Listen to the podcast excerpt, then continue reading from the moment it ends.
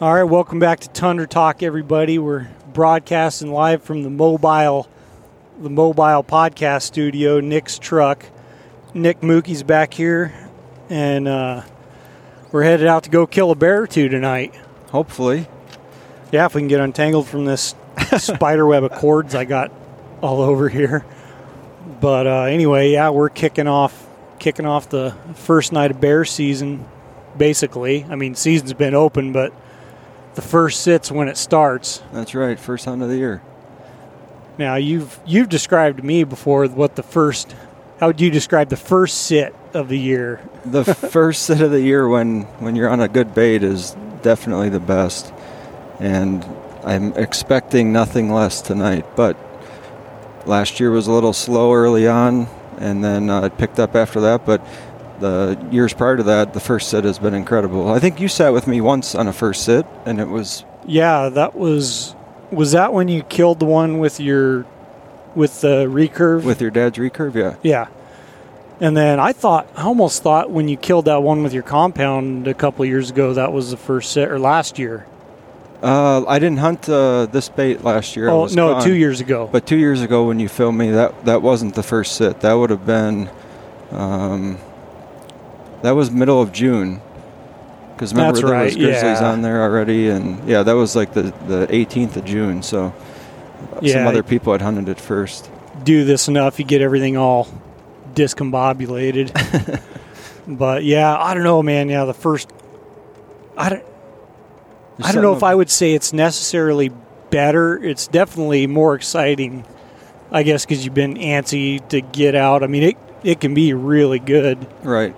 But uh, not. I don't know. There's plenty of other sits way later in the season I've killed bears on, but there is something about the first time you're getting climb up in the stand and And you know where we're going tonight, we don't even know if there's any bears there yet. no, But given the weather, the way the wind's blowing and has been blowing, the amount of bait we put out initially, and the you know all the stink we we put out, um, you know it's been what nine nine or ten days.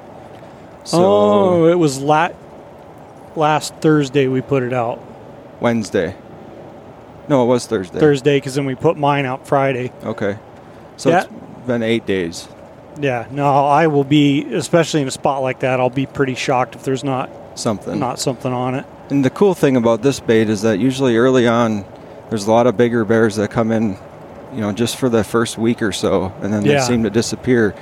And I have yet to catch up with them because I usually don't hunt until Memorial Day weekend Yeah, and, and after. So I get up there Memorial Day weekend and check the camera, and I'm like, oh man, I you know, a couple years in a row that's happened. And then they just don't come back until maybe later they'll come back if there's a, a sow and heat or something to bring them in. Yeah, I remember that. I think it was the the night you shot that one with the recurve. We went in there and you'd put the bait out three weeks before because a lot of times you put it, and that was pretty early when you put it out. Yeah, it was.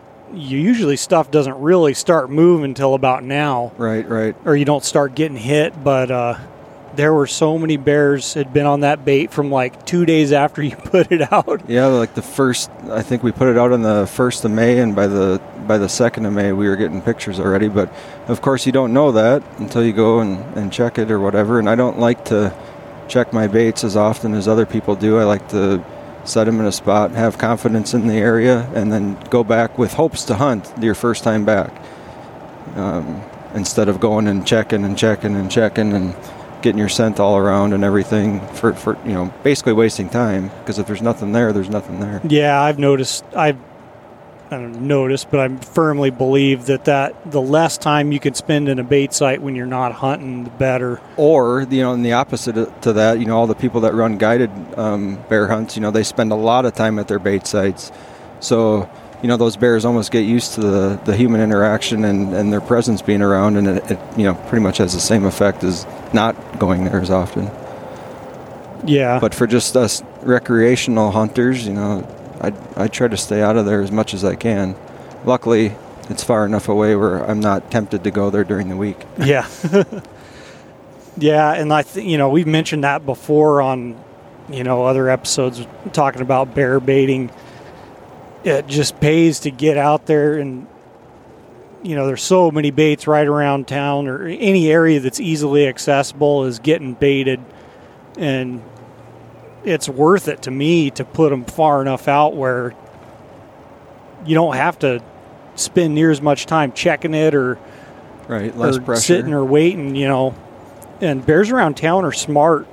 I, you know, in that oh that one drainage, I know you know the one I'm thinking of, where I don't know how many baits there are in that drainage. too many Too many, but there's bears there, and baits get hit. yeah But uh, you know, I know guys who've seen bears come and circle like hundred yards downwind of them, and if they're there, they leave. And I think you know bears that are used to that many baits being around, people being around, they I think a lot of them will check baits before they go in to see if anybody's there, and then move on to the next one if if there is. right and when they're that close together it's easy for them to hit a few of them in a row and wait for the one that doesn't have anybody there Yeah, and that kind of, I guess, thinking of, of that brings me into a few things I don't think we really mentioned, and I guess some things not to do when you're baiting. Um, the biggest thing, I don't know, one of the biggest things I can think of that I, I hear of guys, and I've heard like three different guys this year, sitting when there has not been a bear on your bait. It is a waste of time.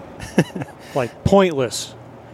there's always a chance that a guy could get lucky, but when you're sitting on a bait that hasn't had a bear on it yet, especially a newer bait, I think you're wasting your time trying to sit there that first night. Or you know, I know a couple people that sit four, five, six times, you know, with no bears on their bait, and I think there's a smarter approach to that. You could save some time and money. Yeah. Just waiting. Well, and, and that's the thing. I think you know, sitting on it when there's no when no bears have found it yet is counterintuitive. It's counterproductive because you know how does a bear find your bait? Well, most of the time they smell your lure or you know whatever stink bait or whatever you have to pull them in, which I'll get into that in a minute. But and so they smell that wherever they're wandering through and come into the bait. And I, I think most of them probably thoroughly check out and they come in really cautious. that first Initially. time, oh yeah, And if you're there, they're they may smell your, your lure, your stink bait or whatever, but they're also smelling you. If they're downwind of your bait, they're downwind of you. Um, unless you're, you know, set up several hundred yards away. But Yeah, I suppose if you're rifle hunting and you and you got a good wind, which is sometimes hard to do when you're bear hunting, um, you know, good wind. A good wind for what? For carrying your scent to where you think that the majority of the bears are going to catch it, and then it would have to be the opposite. You know, the nights you sit. Um, I suppose rifle hunting and sitting a bait before it's been hit, if you're far enough away, I mean that wouldn't- might not be a complete waste of time. But you know, our our stands are set up, you know, 15 yards away yeah, if there's if they're going to smell the bait, I don't think there's really a way around them not smelling you. Yeah, at the, and at the very least, when they if they come in to investigate that, they're you know they're going to come in cautious, oh yeah, and probably you know most of them I think will probably circle that bait, and they'll you know where and spend a lot of time going slow in there. I mean, I've seen bears that have been on the bait before that will sometimes come in and just sit down like 30 40 yards back there and just sit there well, I mean and we watch uh, the year you and I hunted together with uh, the recurve and the ground blind, that bear that I killed that night, that was the first time it had been in that bait, and you Yeah. saw how cautious he came in. yeah He stood behind the bait for 20 minutes or so, not an hour, but who knows how long he was back there that we couldn't see him. yeah But I he he did act very very very cautious when he came in. He had- and yeah, and it and I think it probably helped him come in that that sow had already Oh. been in there that Yeah. evening. You know, so I think that you know once there's other bears in the area and using it, you know, your chances are a little better of, of seeing a bear on their first time in. But when it's just cold, you, you, I mean, it's just a waste of time. right. So yeah, I mean, you can go sit up in a tree and wait for something that's not going to show up all you want, but I would recommend against that. Let's talk about uh, call scents and stuff that, that you've had Yeah. luck with in the in the past. I, I think we use a lot of stuff that most people don't use, and I know a lot of my friends have started using uh, some of the things that we have been uh, in recent years. But um, prior to that, prior to that, uh, I don't I don't know a whole lot of people that are using what we're. Yeah, and it's like I don't know in any kind of call scent type thing, and I guess to break it down on a bear, you know, bear bait that's going to be successful, you need something to get them there and something to keep them there. You can't just go dump a bag of dog food out in the woods or a bag of donuts and expect to have a really productive bait. You may have a bear that finds it by chance, but what that, you know, whether it's bread or dog food or donuts or oats or whatever, um, oh, he ain't pulling us over. Just got flashed by a trooper, so no brake lights. Ants in our pants. Anyway, he, uh, uh, where was I going with that? Call scents. Call scents. So you have your your base food that's for them to eat and keep them there, but you need to have some kind of strong call scent. And I guess, and you and I have gone back and forth on this a little bit because I don't care too much for the sweet stuff. Like anise is really popular, or Right. all these different sweet smells. And I know, I think the reason you were using it on this bait before you could shoot grizzlies. Yeah, it, Back in I, those days. I didn't want any uh, like meat smell or nothing like that on my bait because I didn't want grizzly bears to come, and they're going to find it anyhow. But I think it took two years before we actually had grizzly bears show up on on this particular one, Yeah. and I didn't use any meat scent at all, just sweet stuff and, and a few other little secrets. But the uh, the sweet stuff is, is great to put on your food and, and whatever you want them to eat, but as a call scent, I think there are way more potent options out there. Yeah, and I mean, and it's one of those things that could be, so, really, when you break it down, can be as simple or complicated as you want to make it. You know, I've a little, a few times gone kind of gung ho trying different stuff, when very likely all the while it could just a couple things could do it. What we always used to do, and it worked really well, was just uh, take uh, salmon skins or you know cut the skins off the off salmon fillets from the year before you know every time we'd cook them or whatever and throw them in a bag in the freezer and save them and then drop them in a little bucket with some water and seal it up and leave it out in the sun for a couple weeks. And you want to talk about stank.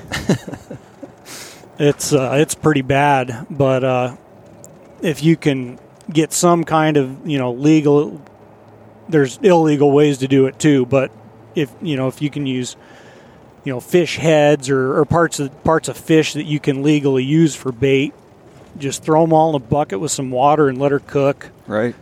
and that will bring grizzly bears in too but uh, just having something that's extremely potent i mean those bears probably smell that for 10 miles downwind Right? you know, and just the difference between that and most of the any of the commercial sweet stuff, you know, yeah, the stuff smells good, but it's not near as strong. And you want something that bears are going to be able to smell for miles, Right. and it's just going to hang in the air. But uh, other stuff we've used. My, um, my f- favorite is that knockout stuff, and I, I started using that around 10 years ago or so. And it smells like propane. I'm sure some of the listeners have heard of it, but James Valley Scent is who makes it. And you can buy it, and it comes in a small little jar. Just don't get it on your clothes. And uh, and you know they say one little jar will open up several bait sites. I usually go balls to the walls and use one on each one, but um, it lasts. the The scent doesn't go away. It doesn't dilute with rain or anything like that.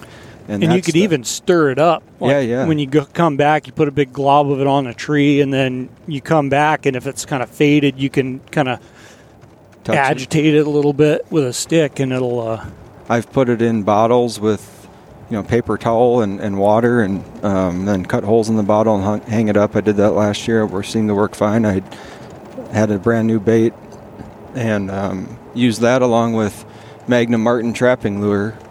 Uh, both are easily available either online or you know if you got a trapping store or something nearby. And man, both of them stink to high heaven. And yeah, and that and that Magnum Marten, it comes in a little jar. It's marten lure for trapping, and I think you said Joan has been using that for quite a while. I guess what turned me onto it, um, there's you know, a scent company up here that they make some pretty good stuff, and I've tried a lot of it, but they're they're um, real nasty stuff that they won't ship. Their nasty boar line or whatever. Right. Um, I you know Batum 907. I'd ordered a bunch of their stuff. I guess some of the stuff they ship.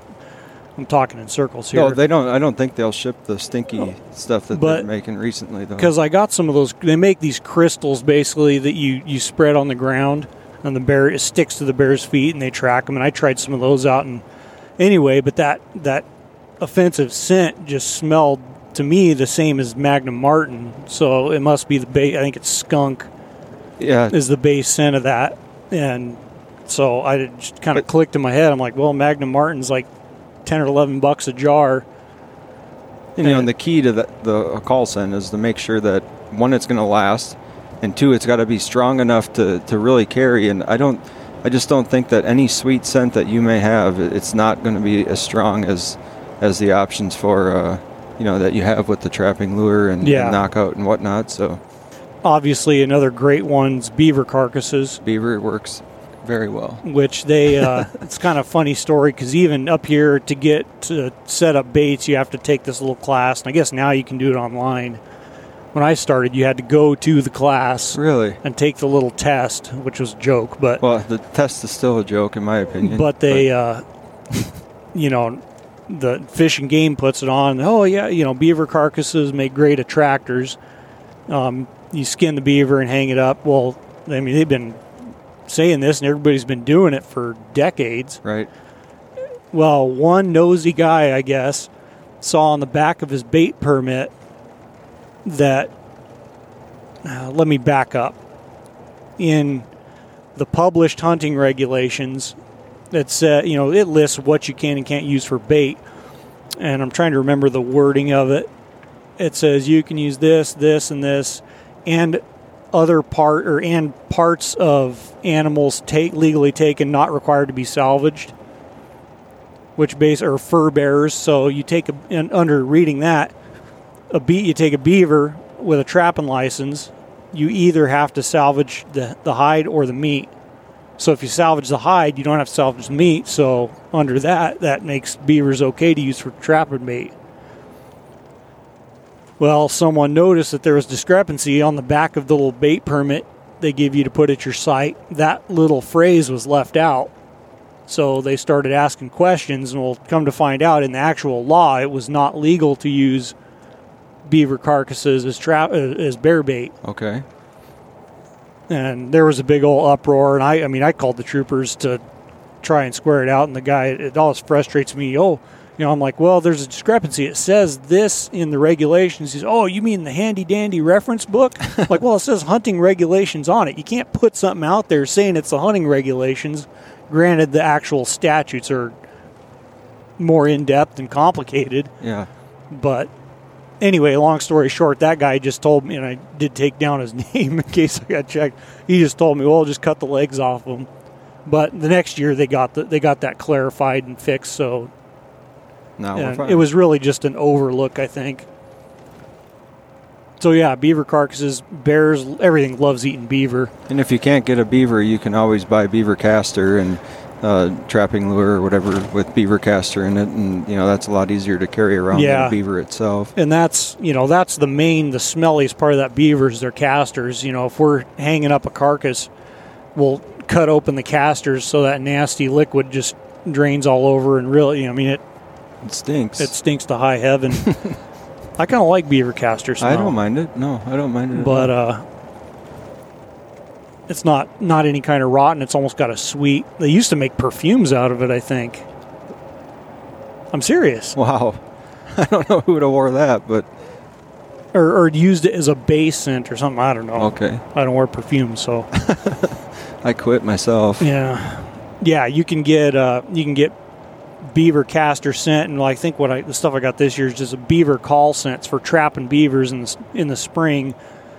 Um, they build little mud mounds, you know, up off the bank and send them up with their castors. It's kind of territorial deal, and you use you use that as an attractor to them because they think some strange beaver's been in their territory and go in there and get caught. But uh, yeah, the stuff's just stanky beaver castor jar beaver castor basically. So you know if you if you don't have access to the carcasses or you don't want to deal with them, then that stuff's a pretty good option.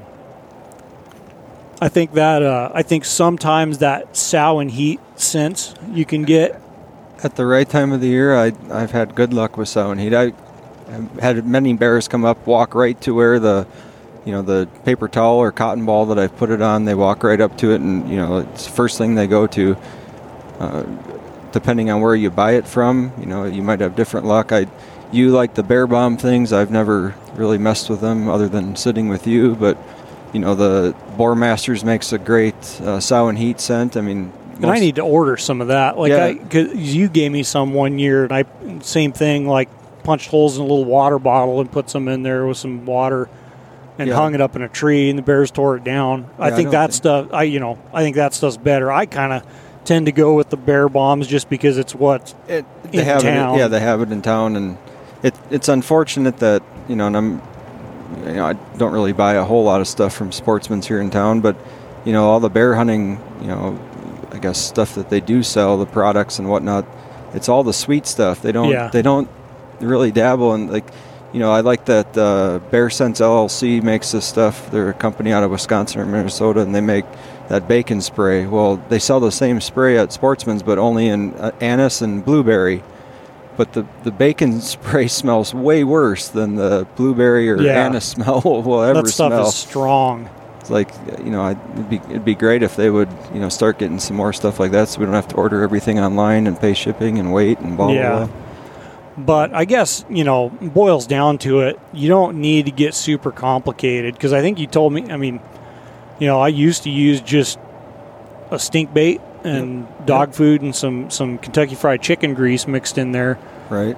And, uh, I like I to know. keep it as simple as I can. Yeah. And if I can carry two little jars in my backpack that have, uh, you know, a very very strong scent to them, that's way easier than trying to buy you know 20 different products and trying this and trying that. And really, bear baiting can be very expensive. I think two years ago I kept track of how much I spent, and I was pretty shocked at the end of yeah, the year. Just messing around with different things, but I, don't- I, I don't really think I've seen a much difference in compared to the years where I've used lesser things. And but yeah, it's, uh, so, yeah, I don't know. It's fun sometimes to dabble with this different stuff Sure. and see if it works. But in the end, I think most of it's probably not any better than just going simple. yeah, But uh, but I mean, if you have a spot that you can go and check often, you know, once you have bears on there to keep them fed and everything, and you have access to you know what what is at your local store, then yeah, that's going to be your better option. But before the season, you know, you can stock up on on the on the other things and and probably be set. yeah, man, I totally am spacing on where I was going to go next. I had it just a minute ago. I got bears on the brain, I guess. I think it's going to be a good night. Yeah, it should be. The wind's blowing perfect tonight, and uh, not too strong. And not only that, but the leaves are budding out. Yeah, that's a lot. I don't know. Some of the old timers say that's when the bears like really started moving and hitting baits. Is you know when you're when things start to green up and it's barely starting. Yep. But uh, I did get my got my stone points back yesterday, mounted on my shafting. So I was up till midnight sealing my sealing those shafts and putting them together, and uh, They look sharp, I think they're going to be like pretty sharp. You know. Yeah. yep, I think there's going to be. I'm going to try to kill a bear with every one of them. That would be pretty good. So we got. They look stout enough. They look big enough. They look uh, they look really good. As long as they're flying good, I, you're not going to have a problem with that. Yeah, and that's. I mean, that's the only reservation I have because I can be so anal about my stuff working right, and I cannot practice with these stone points because you know chances of breaking them are just too much. I yeah, you're better you know, off not. breaking chips off of them or whatever. So what I did was basically match up within like I think it's like within 15 grains um, broadheads and been shooting them on my wood shafts and got them shooting really good. I tell you, I'm freaking done with wood after this episode's over. I I mean, I could see for nostalgia purposes shooting wood, but everything about them is is just way more inconsistent than carbon arrows. I mean, if you want to call me not traditional for that, okay, but um, yeah, it's you know everyone's a little crooked, and uh, it's just no, you know, and even I think to get if you were to get, and I had to have these shafts made. I think if you were going to really get well matched wood shafts, like a dozen of them, you'd probably have to go through twelve dozen arrow To know, find 12 the same. You know, even even the shaftings that is he the guy that made them for me. Um, spined them all and weighed them all, and even ones that are the same that spined the same are like, you know, they're close. They're within like 15 grains of each other, but still, like when you're talking what you can put together with carbon arrows, Right. that's a big discrepancy. But they say if all else fails, put more feathers on the back. So I got I got four or five and a half inch turkey feathers on the back. So I think it'll do pretty good. The broadheads have actually got flying really well right now. So and they're with they're within like 15 grains of, of the stone points. At So- least you can shoot something similar to practice with, and Yeah, barring any catastrophes, the stone points should fly just fine. yeah. I don't understand how like because there are guys out there that will just throw on something totally new and go. That'll happen. But Yeah, I guess I haven't shot the broadheads that I wanted to shoot yet this year I either. guess but you haven't. yeah, but I'm I'm not too concerned. Uh, the No, they're the same. You know, I got mounted. I mounted them and and glued them on and spun them, and they all they all spin good and everything. So, and they're the same weight as the points we right. tuned your arrows for. So, I think they'll be just fine. Yeah, I've been shooting that bow well too. I'm I'm enjoying it. I just took that one shot out of my compound when I got home to make sure it was still shooting, and it's been nothing but the recurve ever since. And it's been fun. Hopefully Oh. tonight I get to. Well, this guy had a little issue, but Yeah, wheel fall off or something. But uh, yeah, it's uh, get your get get its hooks into you. yeah, it's fun. Our old buddy Frank Schultz has got bit by the recurve bug lately.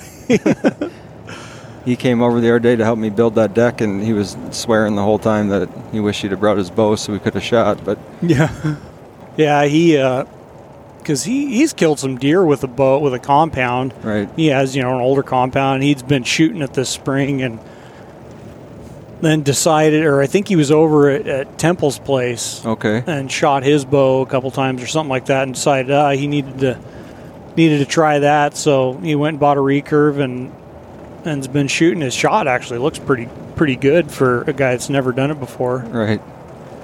So Frank's going to try to kill a bear this this spring too. I think we're gonna we got a big trip planned for that, and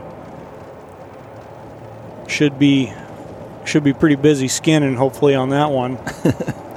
but yeah, first sit. So the plan tonight is I'm bringing my bow obviously as well, just because they'd be stupid not to. But Nick's going to kill a big bear tonight, and then I've got a big bear on one of my baits that just started showing up, And he's a nice one. and he's a nice one. yeah, I don't know if I had to guesstimate, I'd say he's over six and a half. He's taller than a 55 gallon drum. yeah, he looks to be a really good bear. And so what? You went and checked that bait yesterday or something like that. yeah, And so he's been in there two nights in a row. By tomorrow night, he'll be nice and comfortable. yeah, and uh, Boogeyman will be waiting in the tree for him. yeah.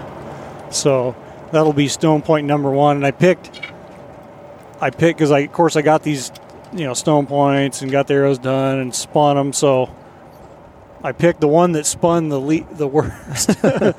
two of them, two of them are pretty dang, you know, spinning pretty dang good, and uh, and so I just picked my least favorite one to start out with. I only brought one. I got a couple of steel broadheads, but I only brought one. So I can't know I got more of them in the quiver because stuff goes downhill. You can have all my stone points broke in the dirt, That's right. and I gotta. And the overall goal is to kill a grizzly with one this year, so gotta keep a couple in reserve. I can't just go knap a couple more out. Yeah, I mean, there's a possibility that tonight you might get to shoot as well. Just have Yeah, to I mean, how it goes. you know, just Sometimes it's great, you know, when you, you're early like that, and, and other times it might not be. But I'm I've got confidence that. It oh, should I be- think we'll, be just Fine. I think it'll be good. Yeah, and we Nick forgot his boots. Yeah, I forgot my boots, and Tyler forgot pants. So yeah. So I'm blue jeaning it tonight. I almost had to wear Crocs, but luckily he found me a pair of boots that might fit me. We'll see. I I've done that once before. Forget my boots, Yeah. but I had to turn back that time. I was going mule deer hunting, and you kind of need boots to hike around. Yeah. Get so used to just crocking it. I came home, man. I, I I was in a rush. You know, I wanted to meet you at a certain time. I started putting everything together and loaded up my truck and changed and whatever, and grabbed all my crap and went through a mental checklist before I walked out and locked the door. And I didn't even realize I was still wearing Crocs. So, oh well. Yeah. No, it happens. I was just surprised because I almost forgot my boots and I remembered threw them in the truck, but I forgot my my pants. So it's the old the old Wranglers doing it tonight. Should be fine. Should Oh, be yeah. I think I've shot them in blue jeans before. It's not, you know, I don't know. I don't get too wrapped up in in the camo No, thing, especially for you know you're up on a tree. Most of the time they don't even look at you. right. But I wouldn't want to be wearing Crocs tonight. That'd get cold. She's still getting. Yeah, it is still she's still done. getting. Looking at the camera the other night. One night that when that bear first showed up, it was like four o'clock in the morning, and it was like 35 degrees. Yeah. I wonder how many more weeks of that cold stuff we'll have. But heck, during the day it's getting up in the high 60s. So Yeah. Oh, I mean, when the sun comes up, but it's. I'm kind of liking that it's staying fairly cool. I don't really like that when it is Gets real hot. 75 all day and half Yeah. the night. yeah, So back to back to bear baiting tips if you want. I uh, I keep keep seeing every year I see people doing oh we're doing our burns. I think it's kind of a waste of time myself. You know, now I don't know if it's like the most common thing to other people. Either you're you're doing a burn when you basically you're burning sugary stuff or bacon or whatever on a pan or a pot to get scent in there to bring a bear in and I I want to say a lot of people do it when they first set their bait up and I mean you just the scent doesn't in my mind the scent doesn't hang around long enough to really make that much of a difference. no, I mean, people do the burn and whatever, and you see it on videos and everything like that. But for for me, you know, if I go out there, I want to get in and out as fast as I can when I'm rebaiting. So I'm not going to sit there and do a burn. I'm going to dump my bait, check my camera, whatever I'm doing, and I'm going to leave or I'm going to stay there and hunt. If I'm going to hunt, I'm not going to do a burn in the tree because I haven't figured out a, a way to you know keep it from tipping over or just being a, a total pain in the butt. And if I do it on the ground, then I got to worry about a fire. You know, Yeah. if a bear comes in and tips over my Jetboil or my stove or my sterno or whatever I'm doing, you know, then I mean you could probably it's possible to start a fire. You know, and and then what we were talking about earlier is like if you're doing a burn and you want that scent to go where the where you think a bear might smell it, well, he's also going to smell you too because you're right next to it. You know, I, I see some people burn a bunch of stuff and then dump it, you know, dump it over their bait. And, you know, that that might work. I mean, that that's it's not going to hurt. I just Um, think maybe it might be a little bit too much, like unnecessary. Yeah, and I just think I don't know. I just think that if you already have a good attracting lure, you're you're not I was just reminded of a, a funny story. A, a friend, a friend of a friend of mine in Montana, one baited in, in Idaho and wanted to do a burn, and he had this great idea to dig a hole, bury a 35 gallon drum in the ground that had grease in it, and then he put a like a splatter grate grate over the top of it, and he started a fire on top of that to get Oh, the grease to get the grease burning and smelling and everything like that. And turns out he, he damn near did start a forest fire doing, doing that. Jeez. That's taking it to the next level for sure.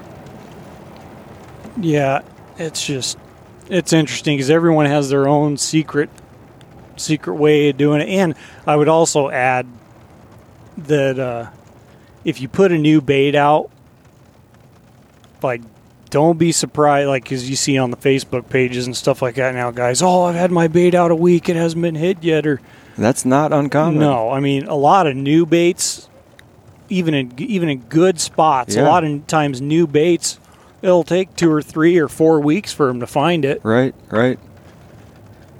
You know, I mean that's and sometimes they never find it. So you know, I mean, and even guys that are you know just because I've been seeing a bunch of this stuff, it's still pretty early. You know, if you're put you put a new bait out a week ago, yep. I mean, it may be the middle of if if something's going to find it, it may be the middle of June before they really get on it. You know, and I, I don't know what level people put into planning where they put their bait once they find the general area that they want to hunt, but there's some key things that, that you need to focus on. And one of them is make sure there's water nearby. That way, you know, bears, if they're eating food and all that, they got to drink just like us. So they got to have water in close proximity. The other thing is to look at where where you're setting your bait in in relation to the prevailing winds of the area. And if you get on AccuWeather or um, or even Weather Underground or whatnot, most places you can click on a map anywhere where anywhere, and it'll bring up you know the, the general weather for that area, and you can look at what the prevailing wind was the fall or the spring prior. You know, Mhm. and I I've done that with with most of my bait sites where it's not readily apparent of which way the wind's going to be going. Obviously, if you're on a slope, you know I- I've got a few baits on the side of a mountain where you know at night the wind's going down, which is perfect if you put your stand in between the bait and you know down you know downhill side because they're going to come into the bait and you're going to be you know, perfect wind. And then during the day, that the thermals are going to take that scent up. But if you're hunting in flatter country like we do, you know you got to kind of know which way the wind's going to be blowing in the Yeah. spring. And if it's blowing to a spot where you don't think there's going to be bears, you know, using that area, you know, the chances are they're they're not going to find it as fast or as many of them will. So yeah, and it and it, it that does make a huge difference. Like you know, and I've experienced it several times. And for example, this this one grizzly bait of mine, we picked this spot like looking at the winds, Yep. prevailing winds, and looking at the map. You know, basically combining what the wind's doing with where we think the bears are going to be, the grizzly bears are going to be traveling down the river, right, and uh, and I it mean, worked well. Oh, it's been just a phenomenal spot, Yep. and I because I one of the guys up there that we know that that had he had a bait not too far from there, and he said he had it for you know kept it running for a few years and just hardly ever had anything on it, and it's like a few hundred yards away, Yep. and so he finally abandoned it. But Yeah, yeah, so really paying attention to You know, details like that. Yeah, like if you're in a draw, you got to figure, okay, which way the which way is the wind going to be blowing? Well, it's going to be blowing down the draw or up the draw most of the time. yeah, You know, those are that's a good that's a good thing. Um, you know, if you can find a draw like that, but if you're putting them in flat country and, and your wind's blowing towards the road or towards a river and and not not towards a, tra- a natural travel corridor for those animals to, to catch your scent, you know, you you might not have a bear Yeah. on it at all. I set a bait just for fun two springs ago in a in a really dumb spot, just to see if it would work, and uh, I never had a bear on it one. And uh, by dumb I mean very close to town, but you know I wanted Yeah. to just see if I could if I, if I could make this work. And it was a long walk in and everything, but man, we set it up, and I th- I thought it was going to be good, and you know it, I knew the wind wasn't going to be absolutely perfect there for what I wanted, but it, it ended up being a spot that looked really good on paper and looked really good in person. But when you factored in all the other little things that matter as well, it, you know, it was a terrible spot. Yeah. Now here's something I want I want to hear your thoughts on baiting in like hilly country. Put your bait up higher on the hill or down on the bottom. I'm I'm like I want to be depending on how high the hill is, but the few that I have on the mountainsides, um, there the bait is about halfway up, and the reason I do that is because I want to sit below it, and I have a feeling that the majority of the bears are going to come from um, left and right, so along the side of the hill or Yeah. or above it, and, and and I've had good luck doing that. But I've also put baits on like steep river banks, and you know you're not you're not far off the river you know you're 100 200 yards off the river. But i always uh, even then i still make sure my stand is below the bait. So you're basically shooting straight over. straight over or sometimes yeah straight over. Yeah it wouldn't be you wouldn't be shooting up. Not those the, the ones i have in my mind you're shooting straight across.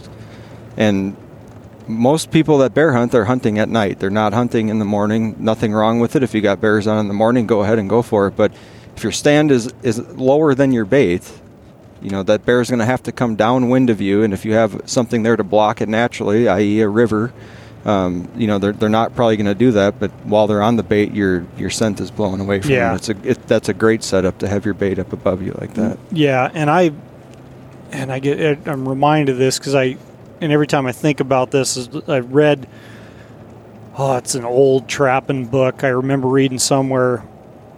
This guy was a, really good fox trapper. Always recommended putting his scents farther down, not on the top of a ridge Yep. overlooking a valley. Um, Well, because, you know, if they're on top, that scent's just going to blow above it blowing, all. blowing across. Yep. Whereas in the bottom, it can, you know, the thermals can bring it up Right. And I mean we're talking about two totally different animals, but the principle is kind of The same. the same. So you know that makes sense to me. Have it either you know Quarter- up, up quarter on to the way, halfway. yeah, to where it's still going to be that scent's still going to be hanging down in that valley where you may be expecting those bears to. Well, and when it's when it's you know a quarter to halfway up the mountain or whatever you're hunting on, you're also going to get that swirling wind to get you know to, to take that scent laterally um, Yeah. along the sides as well, and then the thermals are going to get it up and they're going to you know get get the scent going down as well. Yeah, I, I like baiting on on hills, but where we're going today, there aren't a whole heck of a lot of them. Nope. nope, there's not. So did you get me a new handle for my my landing net? Oh man, I forgot all about that. I did not. yeah, so I'll get you one before oh, tomorrow. I'm not worried about it. We're. Uh, got a little excited. when we when we were putting my baits out on the river, Frank was with us, and and it's pretty funny. It's cool to watch how excited you get shooting beavers. Because we're in an area where you can shoot them with a trapping license, and uh, Nick comes unwound. I don't. I don't do that with anything else. I Yeah. don't think. But for some reason, I really like shooting those beavers.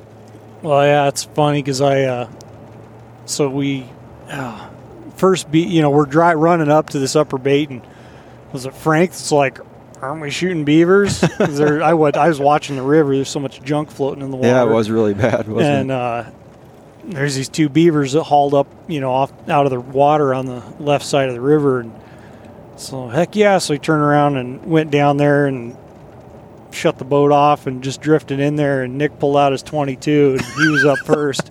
This beaver there, I'm like, all right, you got to shoot him in the head. And I hear, "Psst," and I see this little splash. Like, what? And the beaver runs a little ways and stops. Another splash. I'm like, what are you doing? Yank the 22 mag out and give it to him. I must have. I, I don't take full responsibility for that, and the, the bullets I was using were not, in fact, bullets. It actually had no gunpowder. yeah, they're those little like Aguila Colibri, I think, the little Right. 20 grain little pop gun. But the reason why I don't take full responsibility is because I know I didn't buy those. So either my our roommate did, or someone gave them to us, or something. But there's no way in hell I would have ever bought that. Yeah. And I when I grabbed them to, to go, I just you know I just Oh, was was- throwing stuff in a pile. But I've- yeah, that was a I've done dumber stuff than that, but that was that was funny. So then it was a, di- a different beaver. Did you shoot that one or did Frank? the one the- that the landing net. Yeah. Uh, I shot it. He finished it off when it when we got it up close. So through some experience, I found that it is very helpful to have a big landing net when you're shooting these beavers because a lot of times they're in the water. You just, you know, you get kind of lined up and shut the boat off, and you're just floating down the river, and they'll, you know, they'll pop back up, and you can shoot them in the head. But you don't have, and it's a super silty river. You can't see through the water at all, and they'll float for a little bit, and then they'll you know if you don't get them quick enough they'll sink and you don't really want it can be tough to you know reach over there and grab them by the leg or the tail or eh, sometimes you're still twitching a little bit. Anyway landing net good idea. And uh, so one of us shoots this beaver and it's floating down the river and i fire the boat up and try to get it maneuvered around to scoop him up. And my landing net the pole the handle was collapsed down and Nick jumps up in the front of the boat, grabs the pole, and just yanks to oh, you know, extend that pole, and the pole goes flying into the river on the other side. and Nick I'm like, calm down, don't fall out of the boat. like, Yeah, so that'll happen. I don't have a handle for my landing net anymore. Cut a spruce pole or something for it. But oh yeah, that's that's Oh. way more fun than you would think it, Oh, it would man. be.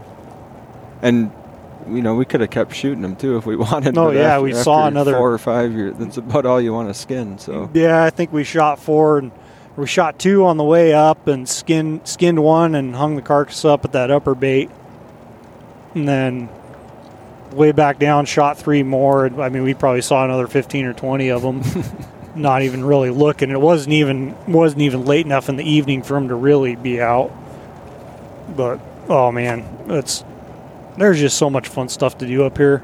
yeah, that Ugh. river was a disaster Oh, compared to the past few years. Oh, it was terrible. And I've seen it worse than that once. That's almost as high as I've ever seen it.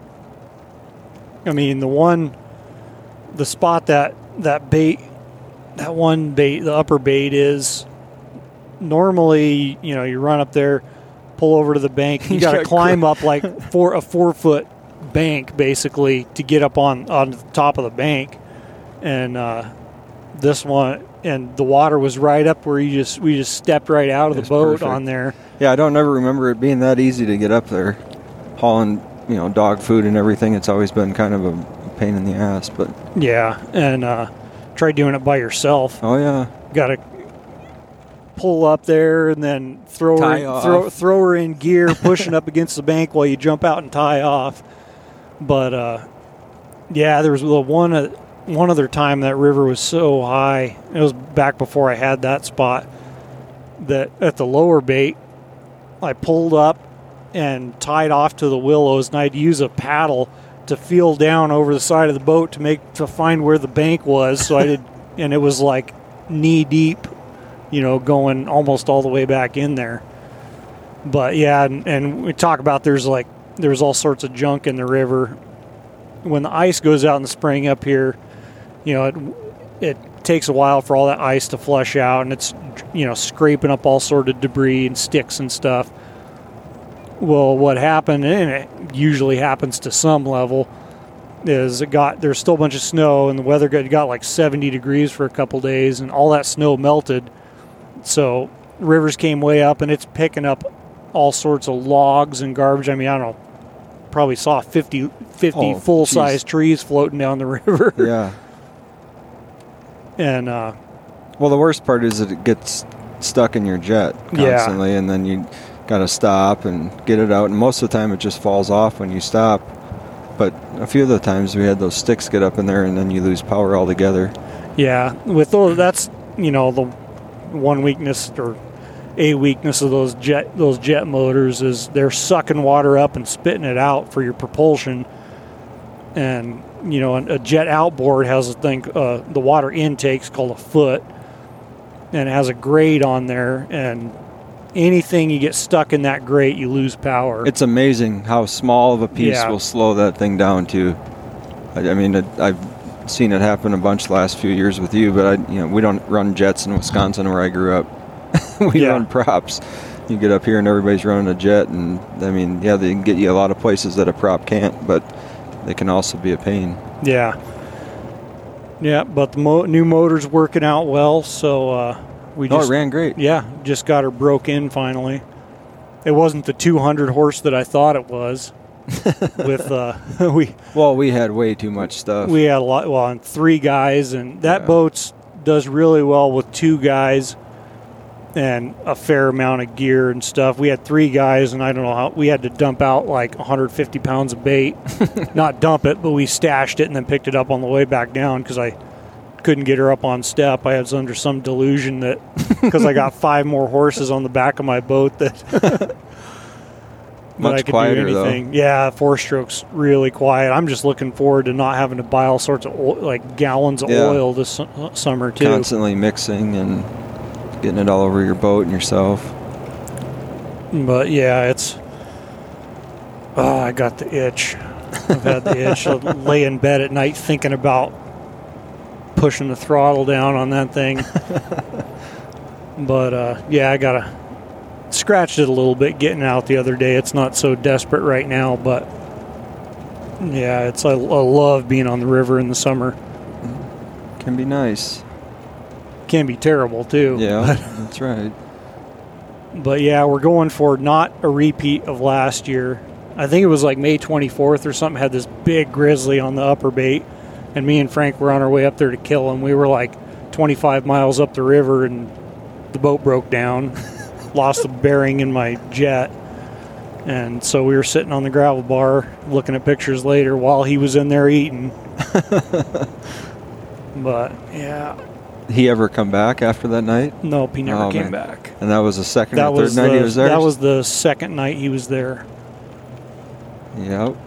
Those bears, the grizzly bears in particular, don't seem to stick around on a bait very long at all. No, and I've heard you know, and that's another thing that's different. I've heard down some of the guys like down on the Kenai Peninsula and down in Southwest Alaska when you're, the Yeah, brown bears stay on it. that they'll stay on it, and it's I, I don't know if that's because they don't move near as much as these bears up here. You know, they're generally around because a lot of those are salmon bears, Yeah. and they're I think generally in the areas that they're going to be feeding all summer. Whereas, I mean, whatever it's worth, my theory is that the bears up here have to move a lot more to find their food. Yeah, especially around the end of May when they're looking for moose calves. They're probably who knows how many miles they're putting on a day looking for the next one. Yeah, and, But uh, yeah, the down south, those bears seem to stay on a bait all year as long as they're they're being fed. You know. yeah, yeah. Which that that just blew my mind when I heard that. But uh, I, I don't I don't particularly think that brown bears roam near as much as the grizzly bears in the interior do. Anyhow, Yeah. I mean, these bears are born hungry and die hungry. They're constantly looking for food. Yeah. Yeah, but that's I mean and I won't give away too many of my my grizzly baiting secrets, but uh that's one thing. If you get a grizzly on the bait, you better Hunt it. you better be hunting it the next night because Yep. usually you get two nights out of them that they'll come in. Yep. Sometimes three, sometimes one, but two seems to be the most common, and then and then they're gone and you don't see them again. That sow and three cubs that you had on there was was there pretty regularly for a, maybe a week. Yeah, and that's that's one thing I noticed. And I had one little grizzly, that little grizzly on the lower bait. yeah. he was in there for a long time, and I think that might be the exception. Like young bears or sows with cubs, sometimes will often stick around a little longer. But the Right. bears you want to shoot, Yep. you know, maybe if you get a boar that's on a hot sow That's that, another that one. want you know the sow wants to stay there, that he'll he'll show up three maybe four nights, but. When you shot your big one, did he come in following the sow? No, he was by himself. But he was with the sow the day before or something like that, or no? I thought I. re- The really big one? yeah. No, I don't think he was. No, he wasn't with the sow. He was by himself. And I just got, I just Lucky. got lucky. Oh, just yeah. timed it right. I'd been the night before. I hunted a bait way back behind the cabin that I had, and I sat that bait almost all night till because there was uh, all the whole day before there had been two like a boar and a sow, pretty nice boar, on there, and they didn't show. So on my way back down the river the next morning, I checked my camera again, and that boar, that bear had come in. So I came back that night and shot him, Okay. which that was a fiasco too, because we uh, when we went back, I took my cousin Clint came with me, and uh, he had just bought a boat. He bought a used boat, just bought this boat. So oh, we'll take our boat, and we were going to run up because I had got the four wheeler stuck behind the cabin and it didn't have a winch on it, so we were going to go pull it out. We are going to run up to the cabin, pull that out, come back down, and hunt that lower bait. And uh, we get I don't know, little over a quarter, less than halfway to the cabin, and his motor his motor blew.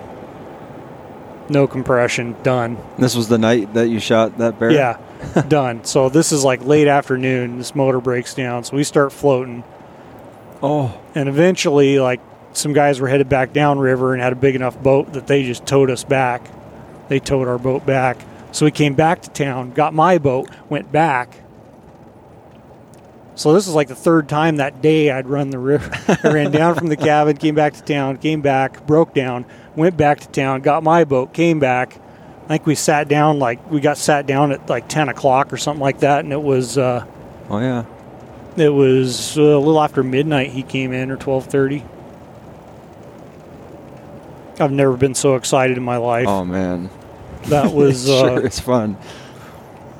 I like to think I can usually hold my mud together pretty good, but holy shit. I could hear, well, you know, seeing the pictures I'm like, I didn't know how big he was, but I could tell he was, I think it was a hoss. Right. And there had been two big black bears that were coming in, and they had been coming in around midnight, and then that bear had come in at like one o'clock or 1.30. So I told my cousin, I was like, "Well, you you know, one of these these black bears come in, you shoot one of them, and then I'll shoot this grizzly if he comes back." Well, hadn't heard anything. And this grizzly, or then all of a sudden it's like 12:30, and hear limbs breaking back there, and I'm like, "Oh, that's him," you know, because black those black bears usually come in real quiet, and the grizzlies tend to make make Oh, a lot, of noise. racket, yeah. And so sitting there holding my bow ready to draw, and then I can hear him breathing before I could see him. My heart's just doing. I could, I could, I swear I could hear my heartbeat. and I'm like, you got to calm down, Tyler. This is just a bear. But he fortunately, and fortunately, he came in and just flopped down, and with without giving me a shot, and sat there, made me look at him for like two minutes and I'm just trying to breathe and calm myself down and me and still hold ready to draw because they're so Oh yeah. they're so antsy. You have to take the first good shot they give you.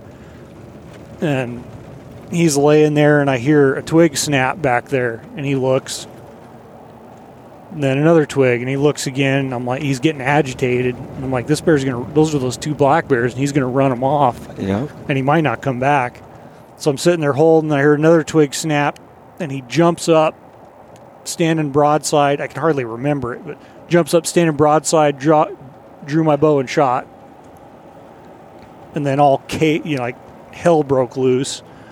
He took off, tor- tearing through the alders. I mean, he only made it about 30 yards, but it was pretty I don't. exciting. Yeah, I don't get much reaction out of black bears when you shoot them good. You get a pass through or something like that. They usually just run and die. They don't make a whole lot of noise. But the brown bears I've shot have made all sorts of racket. They don't like that at all. at No. all. It turns out. and it's I don't know, it's it's weird. Like I've I don't know, probably only half the black bears I've killed have death moaned, Yeah. and I think it can be you know maybe someone done it and I didn't hear it. What the the first one I heard do it, it was way quieter than I thought. I'm like, man, that thing's like 150 yards back there, Oh, and it was only like 30 yards away. Yeah. and uh, but you know I've heard the black bears. My Do the death moan. recording stuff's falling all over the place. Yeah, I've heard the black bears do the death moan. Then oh, there's a rabbit.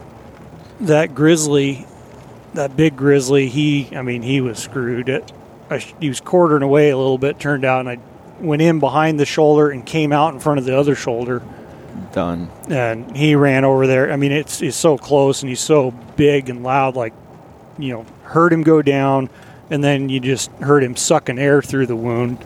You know that kind Suck. Oh yeah. and you know, which is a little morbid, but that's sound you want to hear. It means they're not going anywhere.